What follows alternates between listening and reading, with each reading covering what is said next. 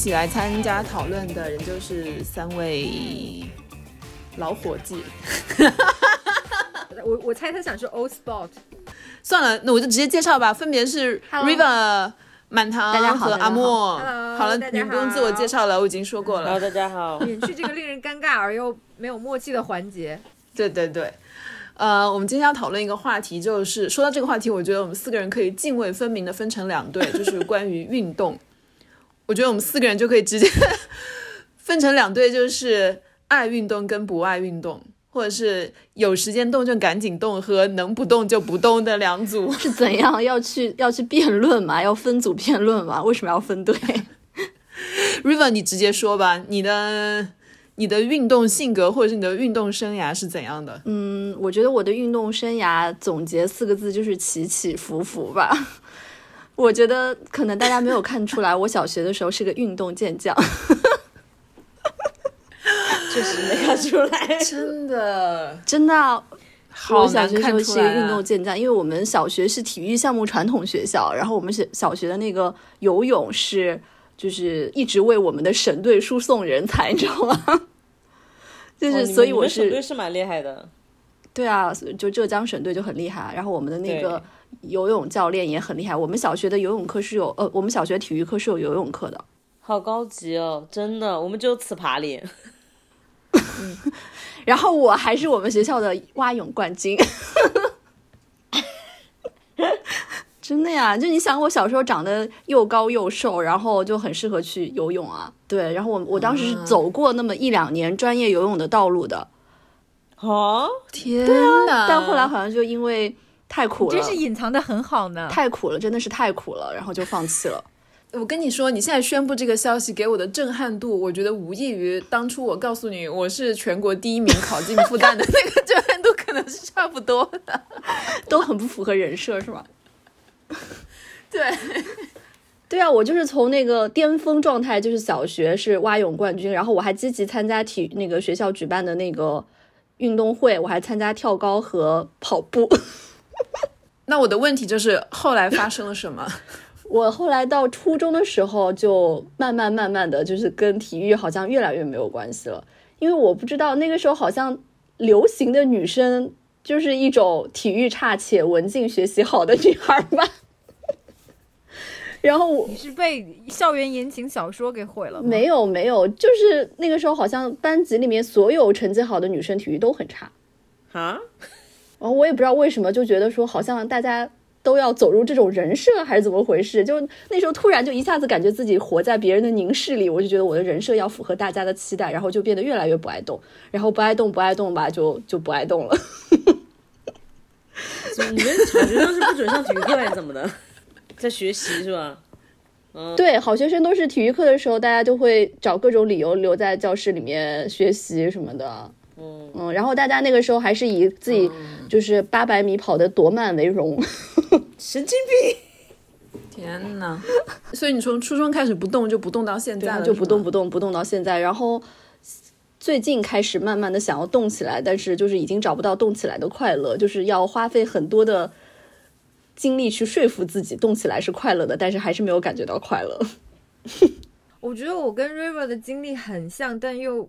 就是又有一点不像，就是起点很高。你该不会是 乒乓冠军吧？阿莫，没有没有没有没有，不要跟我说你曾经演是什么什么，我没有那么专业。但是你知道吗？就是我跟瑞瑞经历很重合的一部分，就是我很享受，我是一个成绩很好，但是你只要有运动会项目之类的，我就能给你在这方面成绩也拿得很好的那种人。我记得我小学反正基本上。一百米、两百米这种短跑，我都是可以拿冠军的。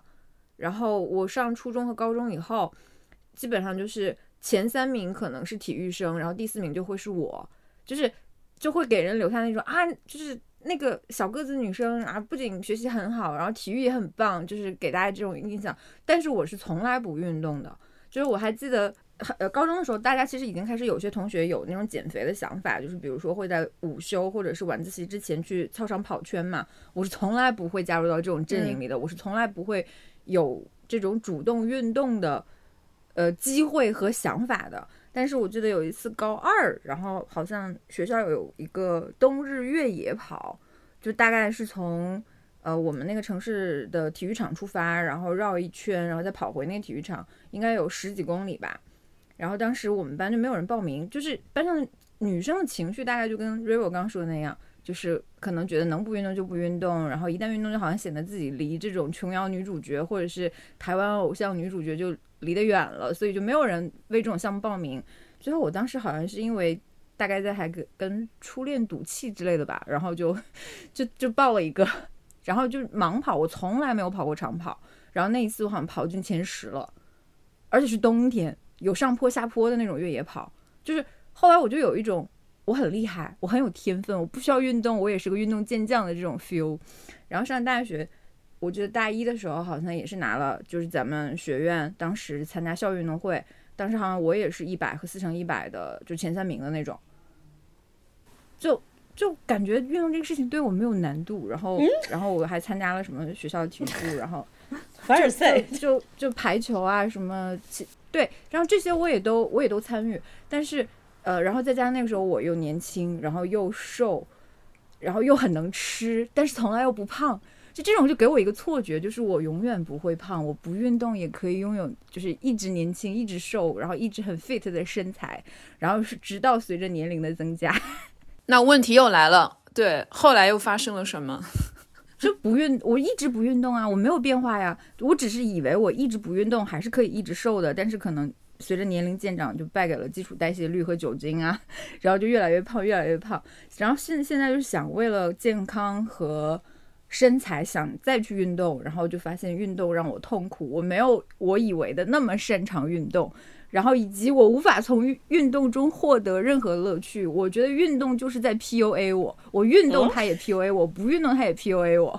哎，那我有个问题，就是你以前比如说跑得飞快的时期的时候，你的身体素质应该是蛮好的嘛？那你你健康吗？对我相当健康啊，相当健康啊，呃，我基本上不生病的，我也很少感冒。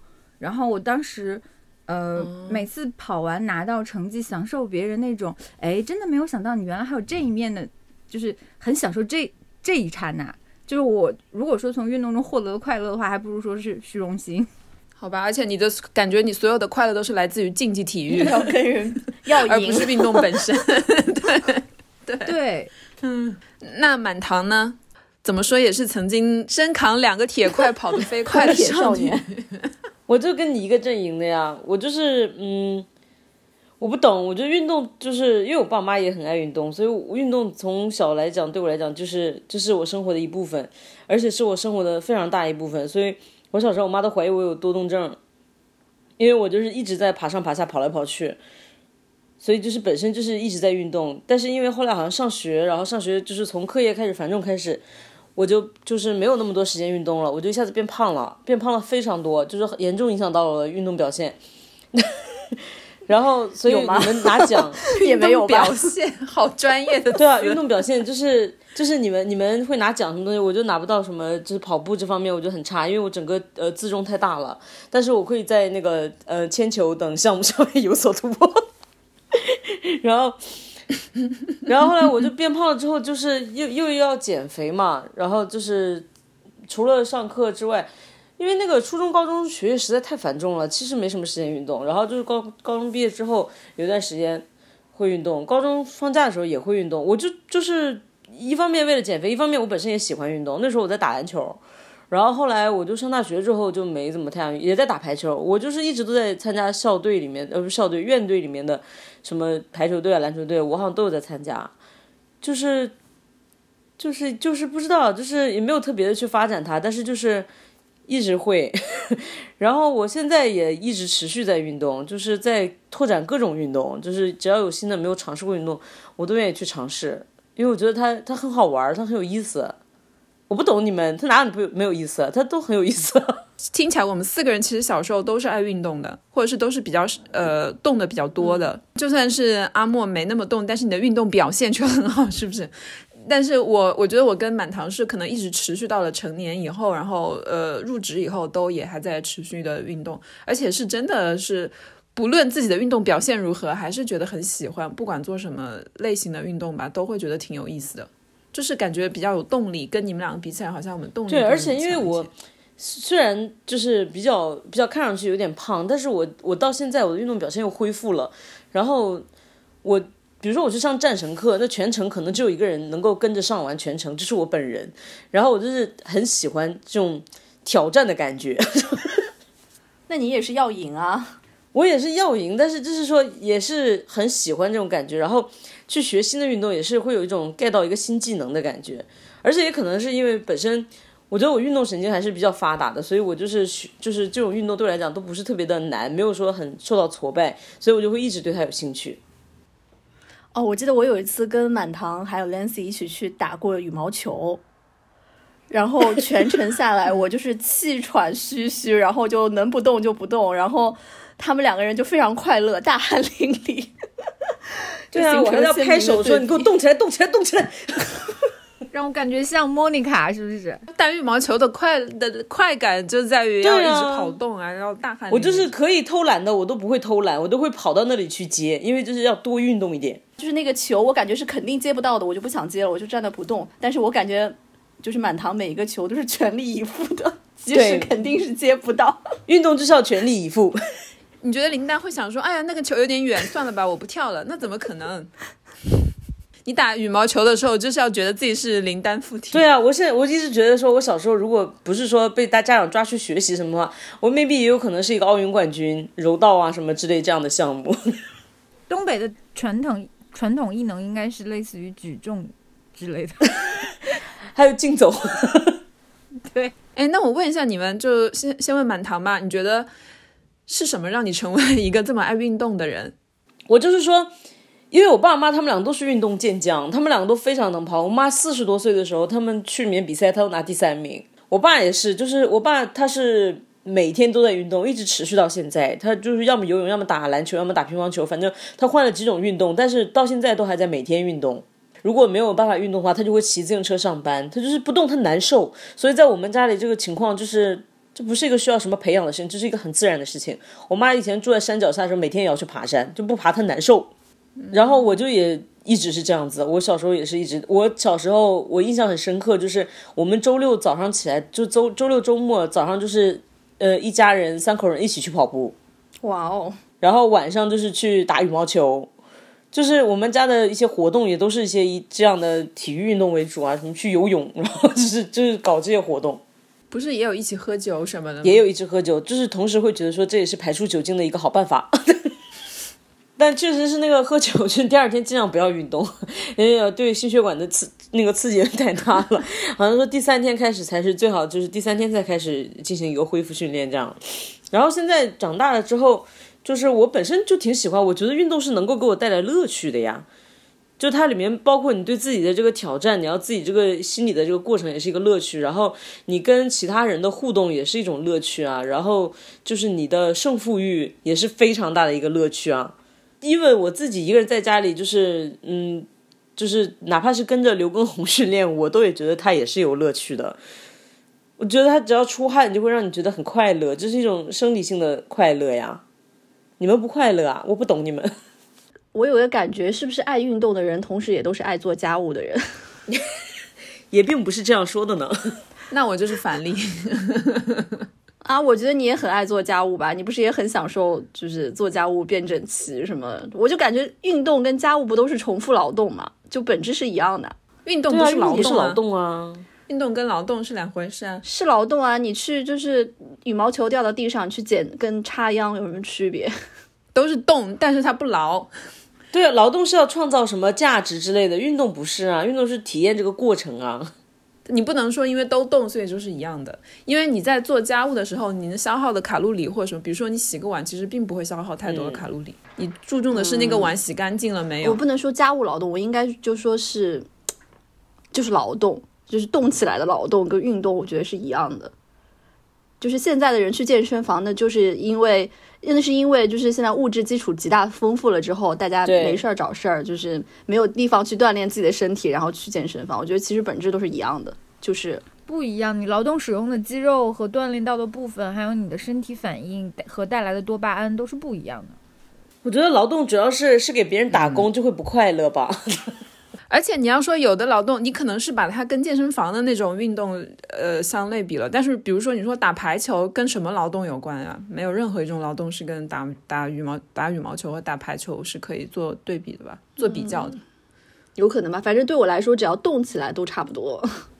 也不是啊，因为你运动，你只是就是注重它的这个物理性运动的这一块，但是很多运动它是有很多策略性啊或者什么的，就是它是有它的技巧在的呀。这里面也是我我喜欢运动的一个很很大的一个部分，就是你是用脑脑子运动，动脑对呀，比如说你打拳击，或者是说进行一些柔术什么的，它是很讲求策略的。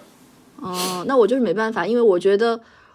我觉得就是划船机，就比如说练练力量训练，对我来说就是很枯燥的重复劳动。我觉得你是没有找到就是你适合你的运动。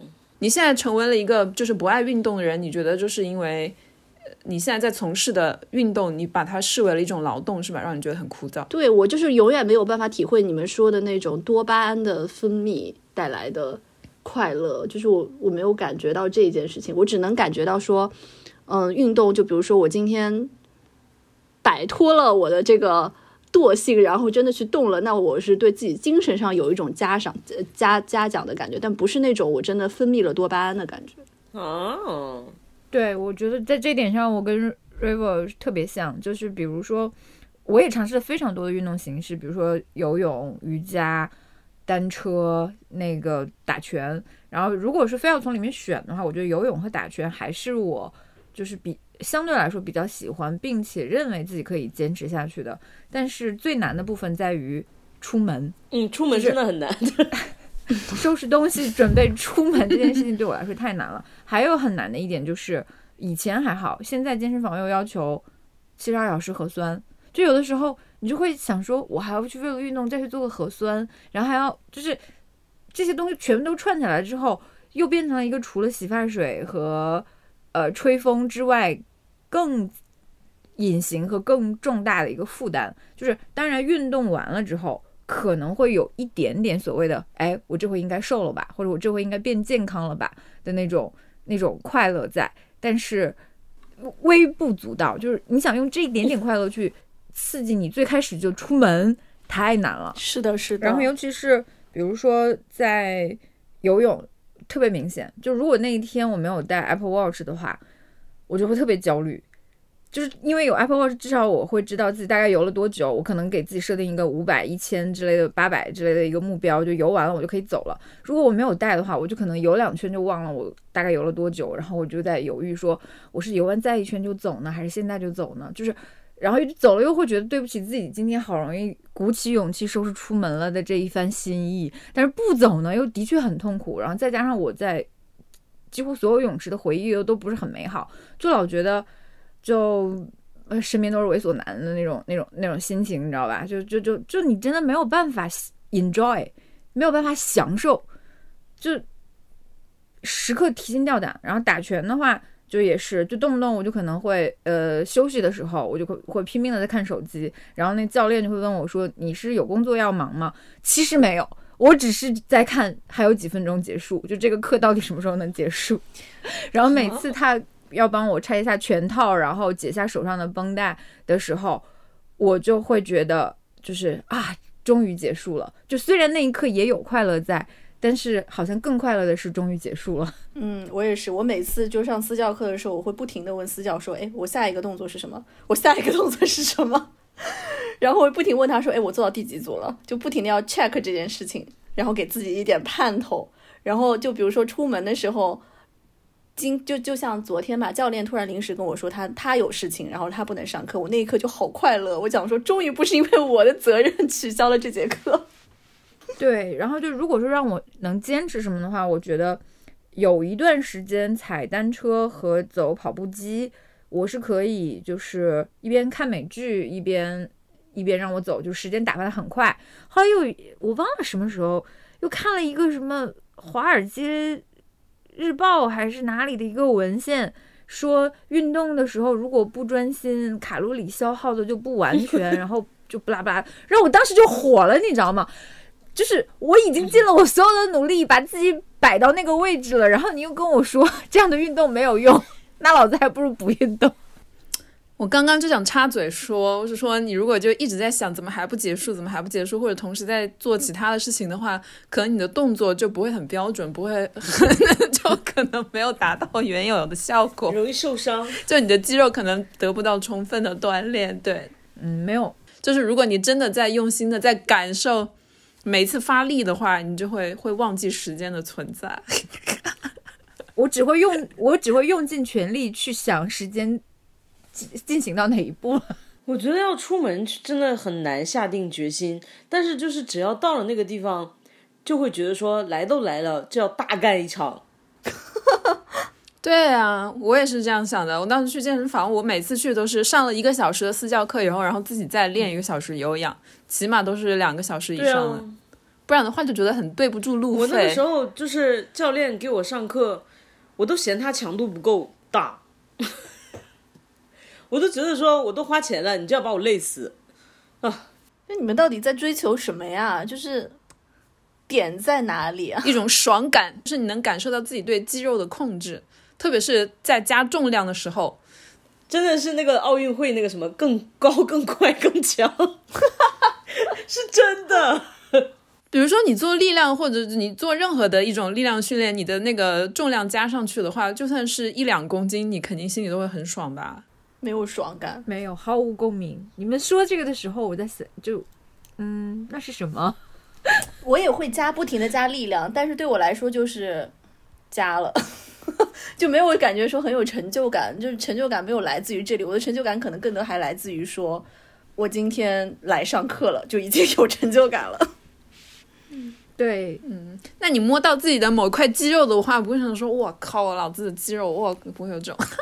我这样说的好像那种很自恋的那种肌肉男在健身房里面啊。但是你真的摸到自己某一块肌肉在动的时候，你不会觉得很自豪吗？也不会，就是有肌肉。我我也没有，就是不是我可能因为真的以前还蛮 fit 的，就是因为体脂率比较低，所以我现在就最多只是。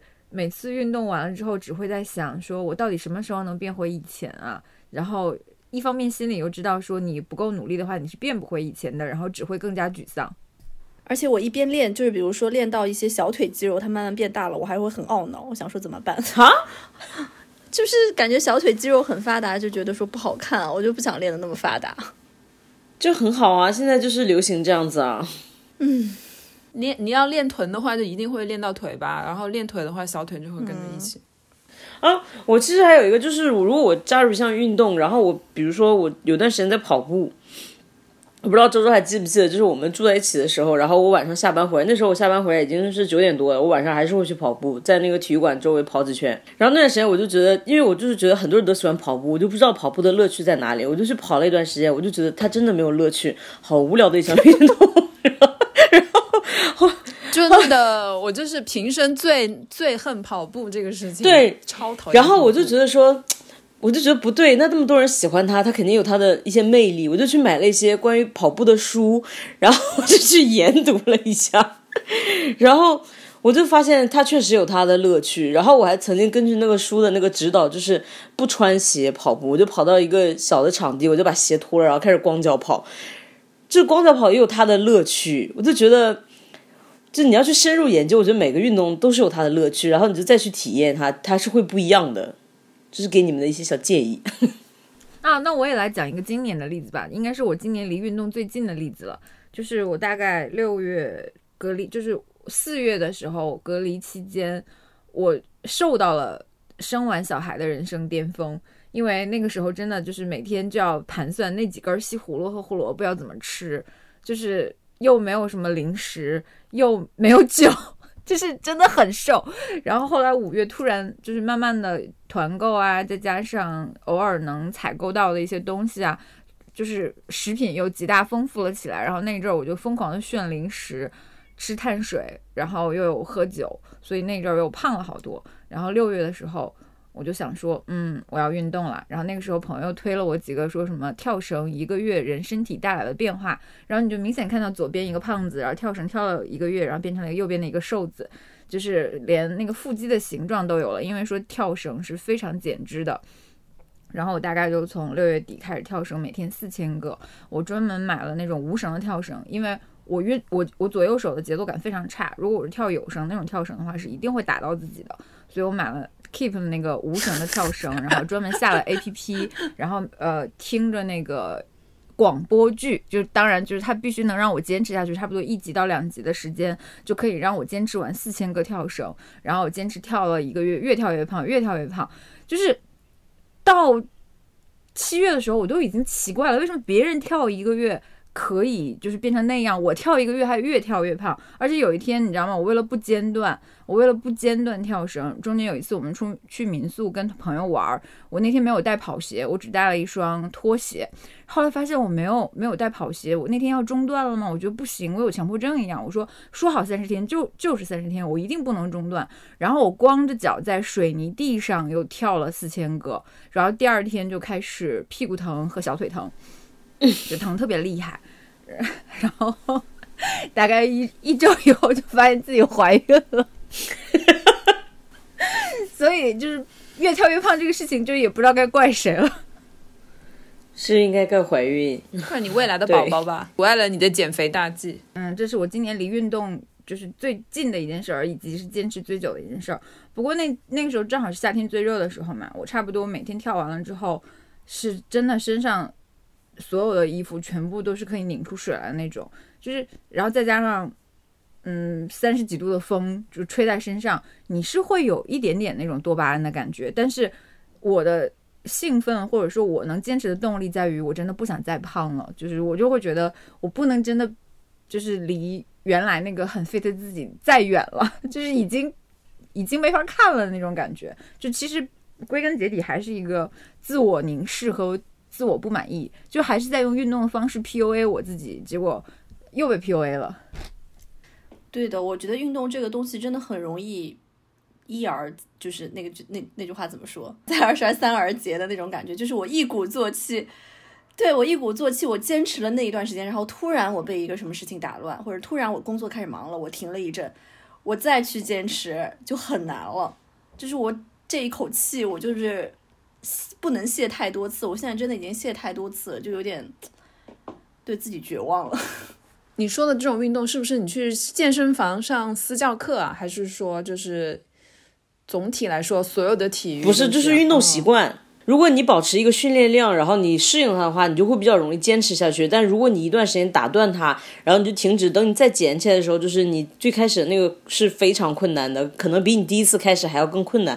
然后如果一直这样反复的话，就会越来越困难。我我我其实也经历了好几次这样的过程，但是我现在就有点习惯了，就是就是说断了就断了，再把它捡起来，就把它当成一个常态。就是说我也不要要求自己说我每周都要怎么怎么样，就是断的话我就随它去，但之后就再把它。捡起来，就是你可以从强度不要那么强，或就是不要恢复到以前那个情况，你可以从稍微轻一点的再开始做嘛。前段时间应该是坚持了一个多月，然后每周坚持去四到五次健身房吧。哇，这个很难啊！嗯，对你这个本身要求就有点很高。对，已经频率非常高了，然后突然忙了一阵之后断了，然后现在又断了一个多月了，我就觉得有一点。很难再说服自己去，然后每次去吧，都会不停的问教练说：“我还有几次才能恢复到巅峰状态？我还有几次恢复到巅峰状态？”然后就不停的就是要去数这个次数，然后这个快乐就是或者是给你带来满足感的程度会变得更低。所以，River，你今天说什么越运动越焦虑，就是因为这样吗？就是你的那个结果，你的运动的表现，并不是说可以层层叠加的，它是。它是时进时退这样子，所以你就觉得一个是这个，就是我觉得我们天道酬勤女孩就是很容易犯的毛病，就是那种唯分数论，或者是需要很多量化的指标来证明说我的勤劳真的是被犒赏了的。就是如果我天天运动还没有瘦，或者像我就有点像当年天天熬夜考不出好成绩的学生一样，就是自己啊太蠢了，就那种感觉，然后就很焦虑。然后就像我前面说的嘛，我就有一个月基本上保持了隔天运动的状态，但是。体重的变化没有那么大，或者我没有长出我理想的马甲线，但是我的二头肌却越来越发达了，就是没有达到我理想的状态，我就会觉得很焦虑。然后在这种状态下，你逃避运动其实也会带来很大的愧疚感，就是你成你成绩这么差了，就是你成绩这么差，怎么还逃课呢？对，这就是我我说的。你怎么着就都是 PUA。你有一点点进步，你就会觉得自己进步的还不够多；然后你没有进步，然后退缩了，你会觉得就是他已经在暗中审视你，你这个 loser，你这个小人，就是就是那种那种感觉。就像我刚刚说我跳绳越跳越胖那一阵子，就因为每天都是穿着背心儿下去跳嘛，就看别人跳绳那个肩膀还有那个。上小上臂的线其实会有变化的，然后我就觉得自己每天都越来越膀大腰圆，然后越看就越自我厌恶，就是自我怀疑。然后最近我不是因为孕反，然后再加上生病，就变得突然特别瘦，然后就除了肚子之外，其他的部分全都在瘦。然后我就突然间觉得，哎，我现在这个爽感好像比运动开心多。对对对，我当时也是，我就是没有运动，然后特别忙，然后没有规律吃饭，反而瘦了。我就觉得说，哎，瘦了不就好了吗？但其实这种瘦又不是健康的瘦。对啊，天呐，满堂，你有什么话要反驳的吗？对呀，我觉得你们太把运动和结果挂钩了，因为运动是一个，就是你们完全把它看成一个达到更好的身材或者是什么样的一个手段了。不然呢？啊，因为它好玩啊。对啊，运动就是为了运动啊。就是生命就是在于运动，运动是为了活着。对，没错，好吗？不动也可以活着啊，就是会死的快一点。呃，你看那种活得很久的东西，通常都是不怎么动的，像什么王八、乌龟什么之类的。你怎么？那你看看钟南山，能不能找一点好一点的比喻？他就是作为一个。一个长期的一个习惯，你保持着，它总归会瘦的。但是你不能期待说，我这一个月怎么样，我就一定要瘦到怎么样。你这样的话，可能对身体也不太好，而且这个这个习惯你就不容易坚持下来。像你这个强度这么高，对一般正常人来讲，四到五次，这个无论从时间安排还是你的那个身体的就耐受能力来讲的话，都有点太大了，就是不利于你长期形成这样的习惯。就是我一开始吊起太高了，是吗？对对啊，而且我好像我记得以前看过一个一个不知道是不是非常科学的一个数据，说如果你单单纯是为了瘦身的话，可能运动只能起百分之十的作用，然后百分之三十靠吃，然后百分之七十靠睡靠睡觉，不对，那这样加起来就超过百分之百了。然后睡觉反正肯定超过百分之五十，然后紧紧接着是饮食，然后最最最小的才是运动。如果只是单纯为了减肥的话，像减肥都是说七分七分三分练七分吃，所以吃其实是最重要的。哪怕你不运动，如果你真的是能够做到像吃的那么健康，就减少你的嗯碳水摄入，包括你的就是所有的糖分还有脂肪摄入的话，你是可以达到瘦身，你甚至不用运动。我说运动本身它是一个辅助的手段，会让你就变得更加你的代谢更快啊，它是作为一个整体的。步骤中的一部分，不是说你专门去怎么样它。前阵还有一个想刺激我运动的一个 idea，是因为朋友推荐了我一本书，叫做《运动改变大脑》。他讲说，就是如果你形成规律的运动的话，你的就是运动之后可以帮助你的身体和神经更强健。其实反过来是能够改造你大脑的思维方式和做事的效率的。就这，然后天道酬勤女孩听到这句话就觉得我要运动。我想要改变我的大脑。你们这些运动人好功利哦，最后又是以失败而告终。但是的确就是，呃，它里面的很多案例其实就是在讲说，运动可以让你的神经纤维可能就是怎么说呢，就就变得发达了之后，你你大脑影响你的大脑皮层，然后你大脑再去运作的时候会变得更高效。然后所以说，比如说很多养老的机构或者是一些特殊人群，比如说。呃，就智力发育障碍的人群，或者是老阿兹海默之类的这种人群，治疗他们的大脑的一个方式就是运动，就是要通过一些基本的大动作和精细动作的训练，反过来训练他们的大脑，让他们建立一些认知和逻辑的联系。就是，就对于正常人和非正常人，这个都是有效的。就是我试，我已经想能想到各种各样的办法去刺激我运动了，包括科学的和不科学的。但是就还还是没有办法达到像你们说的那种，就是把它变成生活里一个必不可少的东西。它它可能是我生活里必不可少的一个东西，但是是一个必不可少的负担和和就像我说的，就是运动不运动，运动不运动，我都觉得它是在榨制我，在批判我，在认为我不是一个合格的对象的这么一个东西。他是谁啊？你说运动运动或者运动之神，你会不会把运动？太拟人化了，我想说，运动并没有时间去 judge 你好吗？可能因为我们家我们家那位就太爱运动了，我觉得我们家那位就是运动之神化成凡人，然后驻扎在我们家的，这样不是很好吗？你老公如果那么爱运动，不会带动你吗？对啊，你们可以两个人一起。更不会啊，他看不惯我不运动啊。我还记得以前就是头几年，他就喜欢骑车去环湖嘛，什么太湖啊，什么千岛湖之类的。有一年就拉我去环千岛湖。然后最后就是我发了一张朋友圈的照片，就是我面色就是面如死灰，就大概三十多公里环了一个，呃，环了一个千岛湖的一个小圈。然后我我面如死灰，然后他开心的露出了就是八颗大白牙的这样的一个照片。我觉得那个就是我们俩生活的写照。就他每天运动，他现在就是每天可能跑跑步，或者是划船机，或者是周末出去骑个一百公里，这是他的日常。但是就是。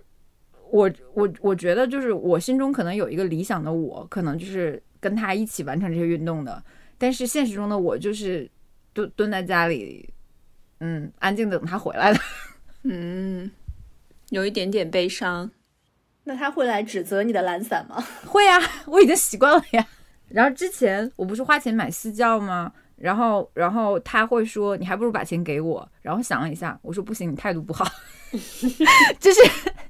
因为，因为，因为，因为他其实很专业，他是运动专业的嘛，然后他可能就会在评判你的强度和你的动作的时候，就会变成了很典型的夫妻吵架。很好，我的天呐，好想有这样的伴侣。然后就甚至可能上升到就是你不爱我，我无法想象自己跟一个不爱运动的人共度一生。真的，我也无法想象。谢谢你的祝福。所以你们有碰到什么运动是让你们觉得很喜欢的吗？或者是有什么运动让你们觉得特别特别讨厌、特别不喜欢？我有一个最喜欢，目前我最喜欢的运动是滑雪。那为什么喜欢呢？因为拍照好看？不是，不是，我是觉得就是拍照没有脸，看着贵，看着贵。对，气死了！你们是吗？真的是。呃，我说一个，我说一个那个。很正经的理由啊，就是我觉得滑雪是少有的能让我们这种一贯就是特别约束自己的人感受到一点失控的快乐。哦，就是好哲学哦。我以为说滑雪，因为你从山上下来，你就必须要滑下来，因为 你也下不来。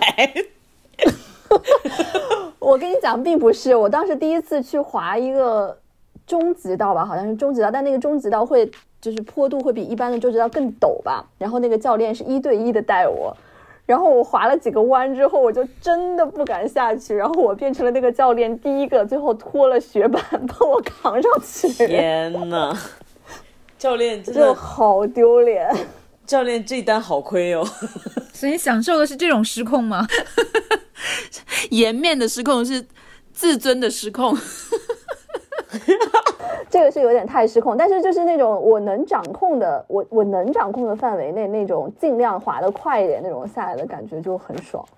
我能，我其实完全能懂 River 说的这种感觉，就是不确定性和就是你把呃你不需要去考虑动作标不标准，或者说你是不是能瘦，就是这些东西在这个运动里面不是考量的目标。嗯，对，因为滑雪你也就知道不会瘦。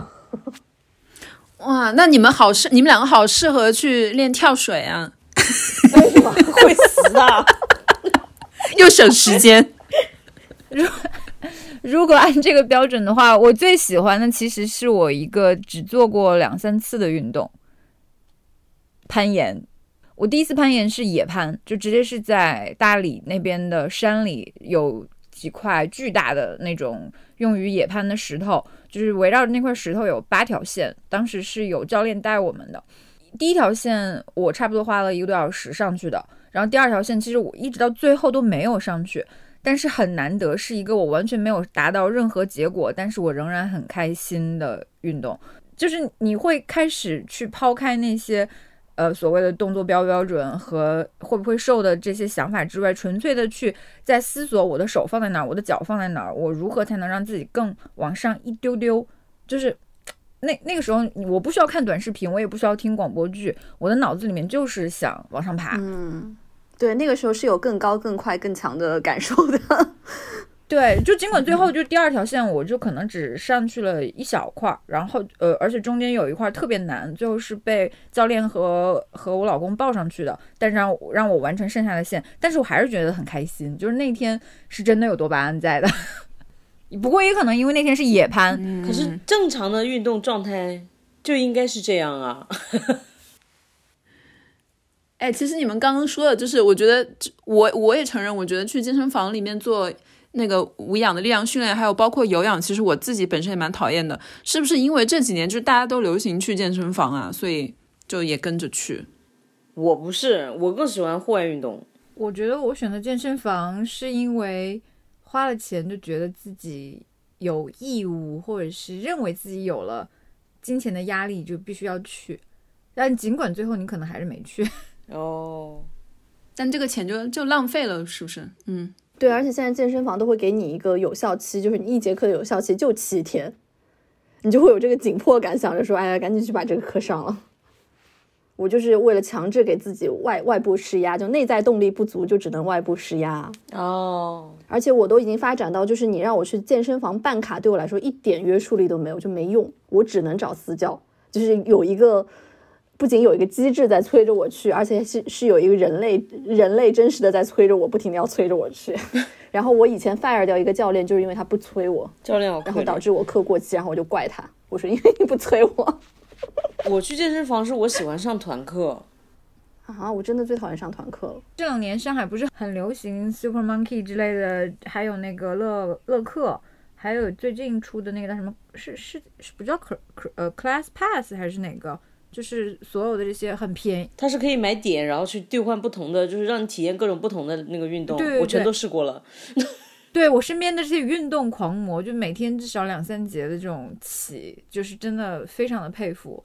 然后就一天不运动，就感觉他们的这一天就白过了的感觉。就我我我非常的佩服和羡慕，但是我知道我无能为力。我觉得上团课就是它就会有一种竞争性啊，就会让你那个。就是发挥出比你个人自己一个人运动的时候，嗯，更努力的状态，还是为了要赢。你们真的，我发现喜欢运动的人都是极其 competitive 的人。也不是极其，就是说，如果我一个人运动，我也可以运动，但是我就是没有一个横向的坐标。但是如果我跟其他人的话，我就可以跟教练对标，或者是我走进这个团课里面，我就会看到最壮的一个女生，或者是谁谁，我可能就是把和她对标，我就是不能比她低。这样的话，就是让我的强度会更大，这样不是很好吗？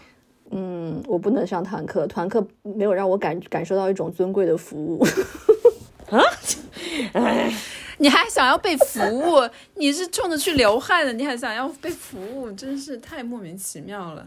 就是你上团课，你的那个就是教练没有办法把所有的专注力放到你一个人身上，他肯定是放在所有人身上嘛。那我所以你就要更努力，然后就是赢得他的关注，就是有一种 attention h a l l 的感觉，就是所你就必须全神贯注对我一个人。你的动作有多困难啊？需要教练一时时刻刻都盯着你。大部分团课很多都是做有氧吧。对，就所以就是有氧这样会稍稍微有趣一点。呃，没有，我说我就跟着健身房里面，就是每天他那个课表嘛，然后上过一次单车课，然后完全跟不上。就是健身房里每一个这种大妈，就是蹬的都飞快，就是很明显就是退休了，每天可能至少来上三节课那种大妈。然后看到我就是非常的挫败，然后就再也没有去过。还有一次是去呃瑜伽。就是老师纠正我的动作，都已经变成了重点纠正对象了。然后最后大休息室的时候，我又睡着了，就真的非常丢脸。后来也再也不去了，最后还是选择要么去游泳，然后要么去上拳击课。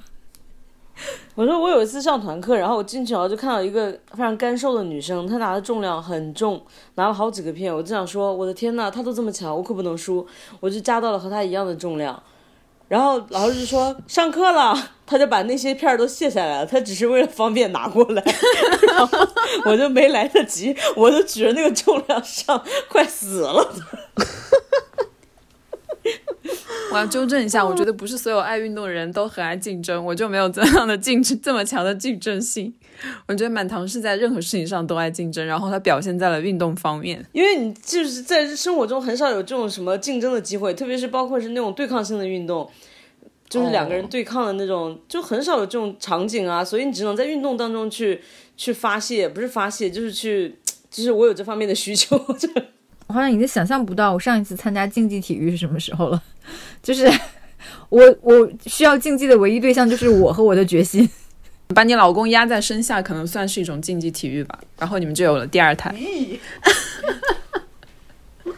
哎，说到那个，可能这个可能不宜播出。我就算跟我男朋友在床上运动的时候，我都会争取在上面，这样就可以锻炼，感觉自己在做那个平板支撑。你真的好疯啊！你我，你这，我会就换姿势的时候在考虑要用哪块肌肉更好。天哪！那你能 enjoy 吗？这个运动的这个思维是在那个周周的生活的每每一刻都在出现的。就比如说我们去蹦迪，他就会蹦得格外用力，然后他就会说现在是在做一个有氧。运动是一种战略统筹思维，是吗？对，就是在时时刻刻都是这样。你是在你在使用自己的肌肉啊，你就会感觉到我在控制自己的这块肌肉，在控制那一块肌肉，是吗？对我现在上楼都会有意的控制让臀部发力。我到现在都没有办法理解你们说的这个事情，就是我不懂什么叫做哪块肌肉和臀部发力，我就没有这种感觉啊。我觉得只是抬脚。我现在能做到的这种努力，就是坐在瑜伽球上办公。然后呢？不懂。对，这不算运动啊。就是因为如果你你你坐在椅子上办公的话，你就会保持一个姿势嘛。那你坐在瑜伽球上，你时不时就会晃一下、动一下，就是让你的肌肉不要那么僵硬，也是一种运动，好微弱的运动哦。可能对体态修饰会有好处吧，就不会让你哈腰驼背什么的吧。那我上一次感受到这种竞技性的，就是对着 Switch 里面的小人挥拍子、挥杆。啊，那个运动，嗯，对，它也是一种运动啊，也挺好的。对啊，我觉得运动还有好处，有情绪的宣泄就。是你一般在生活中就真的体会不到。那我相信对我和 River 来说，可能刷卡那就是我们最喜欢的运动了。是的，是的。嗯嗯。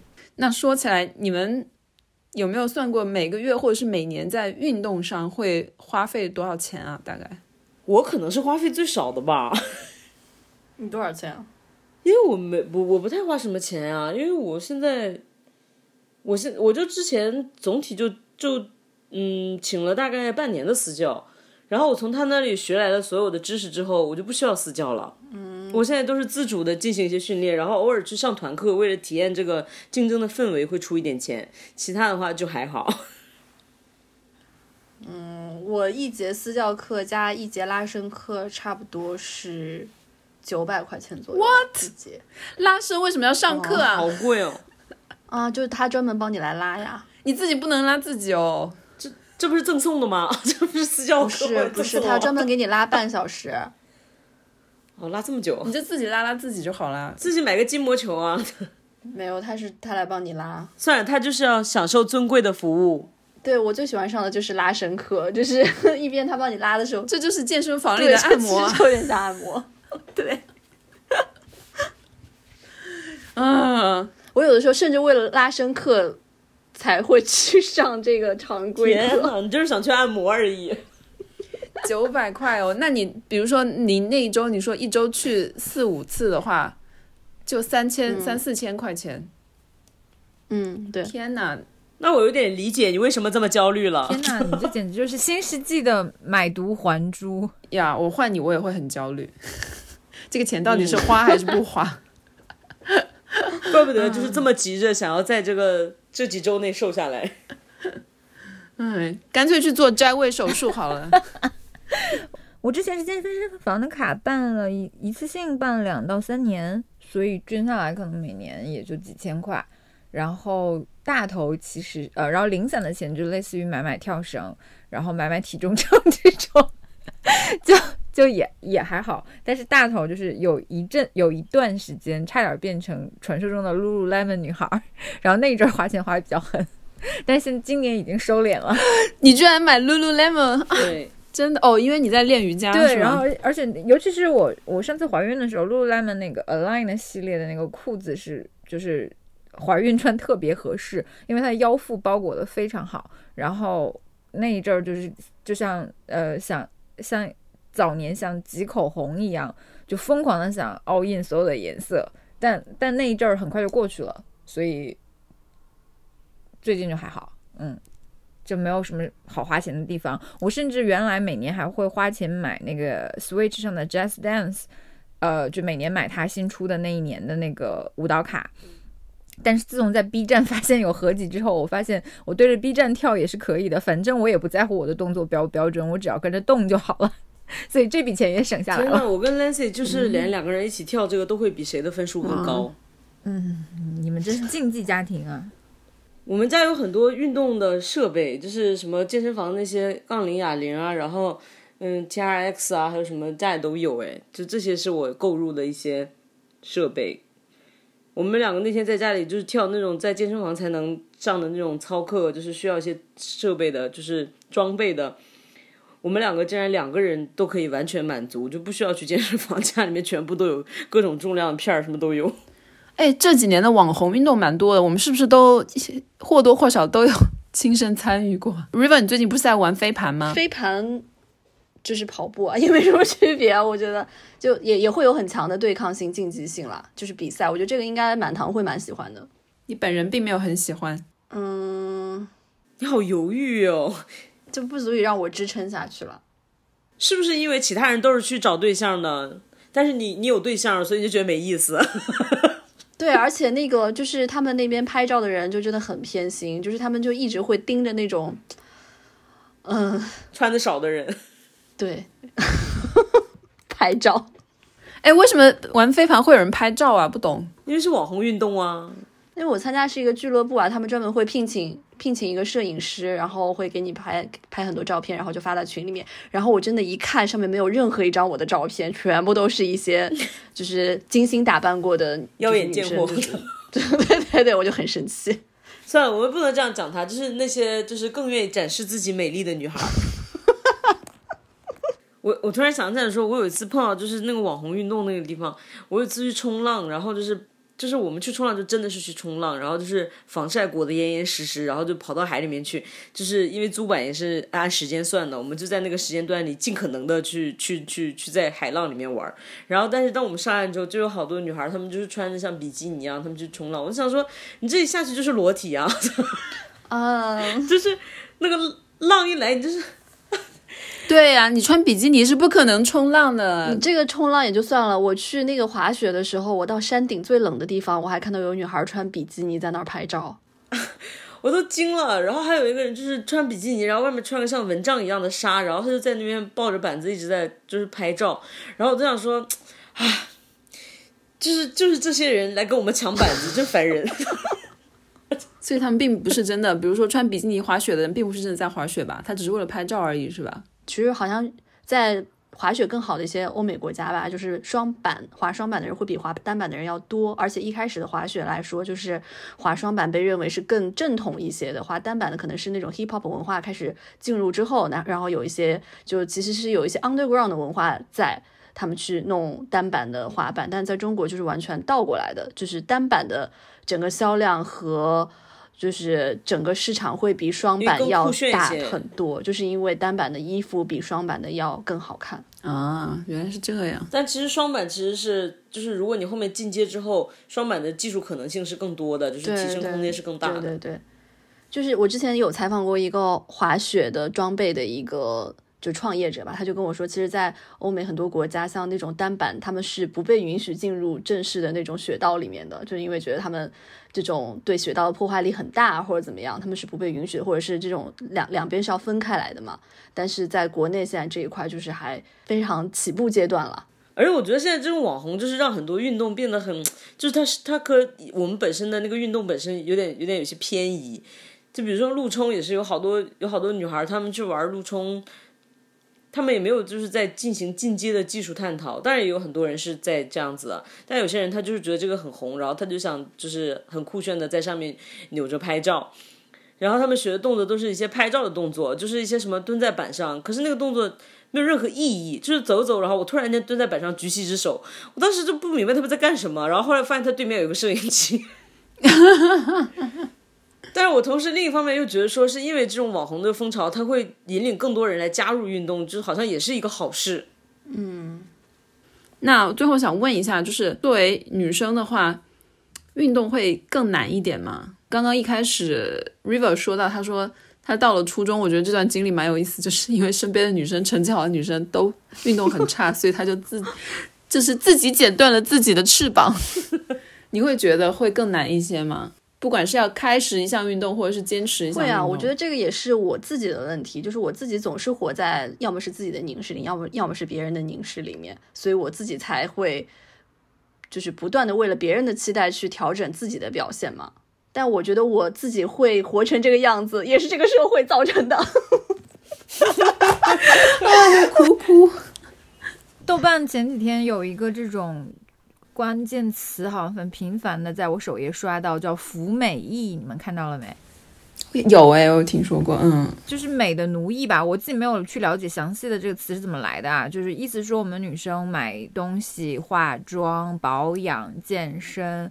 都是在服美役，然后包括做头发、染头发，就什么事情都可以上升到服美役这件事情上，就认为这个东西是男权社会强加给我们的奴役。当然有一些是对的啦，就比如说可能过分的去去整容啊，或者是怎么样。但但有一些在我看来，就是嗯，我出门弄下头发。或者说我化个妆就也叫服美役了吗？就他认为说你本来可以把这个时间用于健身，就是强强身健体或者是增长知识上，但你把这个时间用于臭美上了，所以他就是服美役。就嗯，田园女权如我，我也没有办法就是全然接受这个概念。我不知道就是现在这种就是运动和追求 fit 是不是也是所谓的服美役的一种？嗯，我觉得也是因人而异吧。你看我服了啥美役啊？你本来就很美，而且我觉得你说的 fit 跟健康可能是两种概念。就是有的人他是为了瘦，他瘦了是因为觉得说女生就应该瘦，但这个跟运动其实并不是有直接的关系的。就是运动不一定它带来的那那种美不一定就是比如传统的这种审美的的中的女性的美。我今年也是加入了豆瓣的一个小组，就叫。呃，Women Fitness，然后里面所有的照片都非常的非常的激励人心，就是大家都在疯狂的剖自己的肌肉，都都不是那种说我有多瘦，而是说你看我现在的那个肱二头肌有多大，对，多大，大家都疯狂剖自己的肌肉，我就觉得很受鼓舞，挺受鼓舞的。我们之前我们有一个朋友，他就是他，他找到了他的生命中的一项运动，就是举重，他就是真的是去参加那些业余的比赛，然后去举重，然后练得非常的。壮实就是，如果是像以前的话，就会觉得说他可能是一个，嗯，就是运动员这样，大家都会敬而远之。但现在大家都会觉得说他这个身材、这个体格也很好，大家可以欣赏这种美了。嗯，我记得前段时间不是，嗯，周周还发了一张照片到我们群里面，就是那个妮可基德曼吧，好像他现在整个练的都是浑身全身肌肉的一个一张照片。哦，对哦，对对，嗯，虽然他的脸很僵是假的，但是他身上的肌肉是真的。对，我觉得这个好像也是整个时代审美情绪的一种变化。就是原来这样的一个形象，可能是不被整个就是大家价值体系里面所认可的。但现在的话，好像整个时代情绪变了，就从原来的白瘦幼，慢慢慢慢的转向说啊，我要有力量，我要健康这种。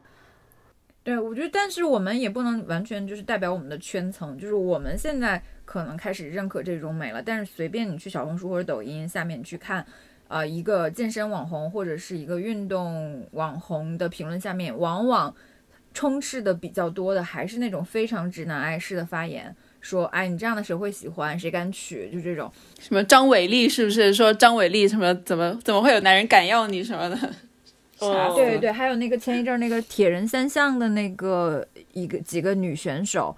每一个人都要出来澄清自己为什么参加铁三的时候要光脚，为什么参加铁三的时候穿的衣服类似于是连体泳衣，就是因为嗯，大部分非专业非专业观众或者说不那么厚道的观众，就是在以最坏的和最恶毒的语言去揣测他和评判他。尽管我们认为说，不论是出于健康也好，还是出于对自己力量的认可也好，把自己就是呃弄得壮一点啊，健美一点是好事儿，但可还是有可能绝大多数人都不是这么想的。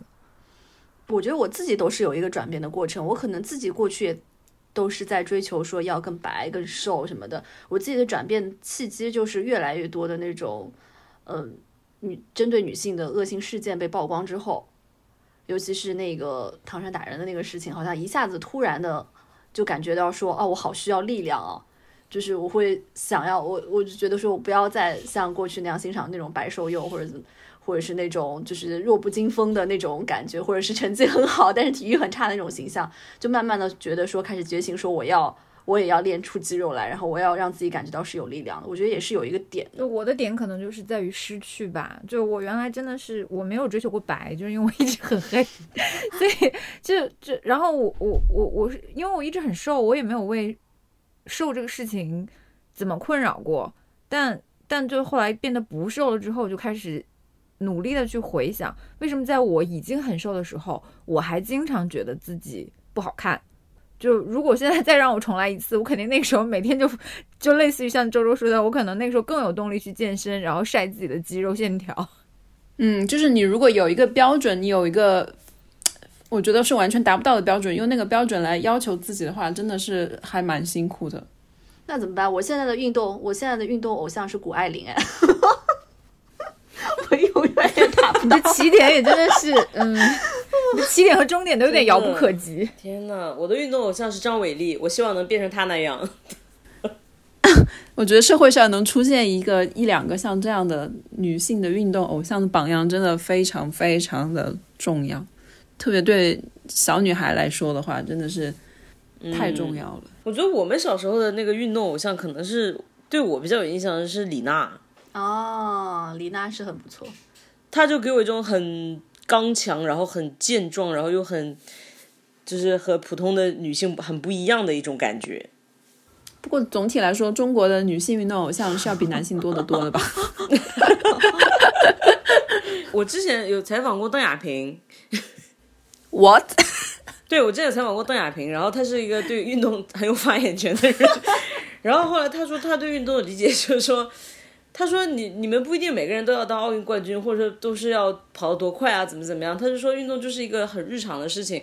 他说老大爷每天遛弯也是一种运动，就是每个人就要就是找到自己最合适的、能够适适合你自己的运动，然后你可以把它坚持的进行下去就可以了。就是他就是享受运动带来的乐趣，就不要那么功利。我觉得讲很有道理，送给你们，你们不要这么功利。好的，那我就给邓亚萍的话加一。然后顺便说一下，就是如果你一定是要打扮的美美的才能去运动的话，我觉得这样也蛮好的，至少可以让你，可以可以让你更有运动的动力。就对，就是为了拍美照然后去运动，但是你不要只为了拍拍美照而不去运动，这样的话就占用了很多资源，对，搞得人家没有板。嗯，那今天就聊到这里。嗯，动起来。嗯，拜拜。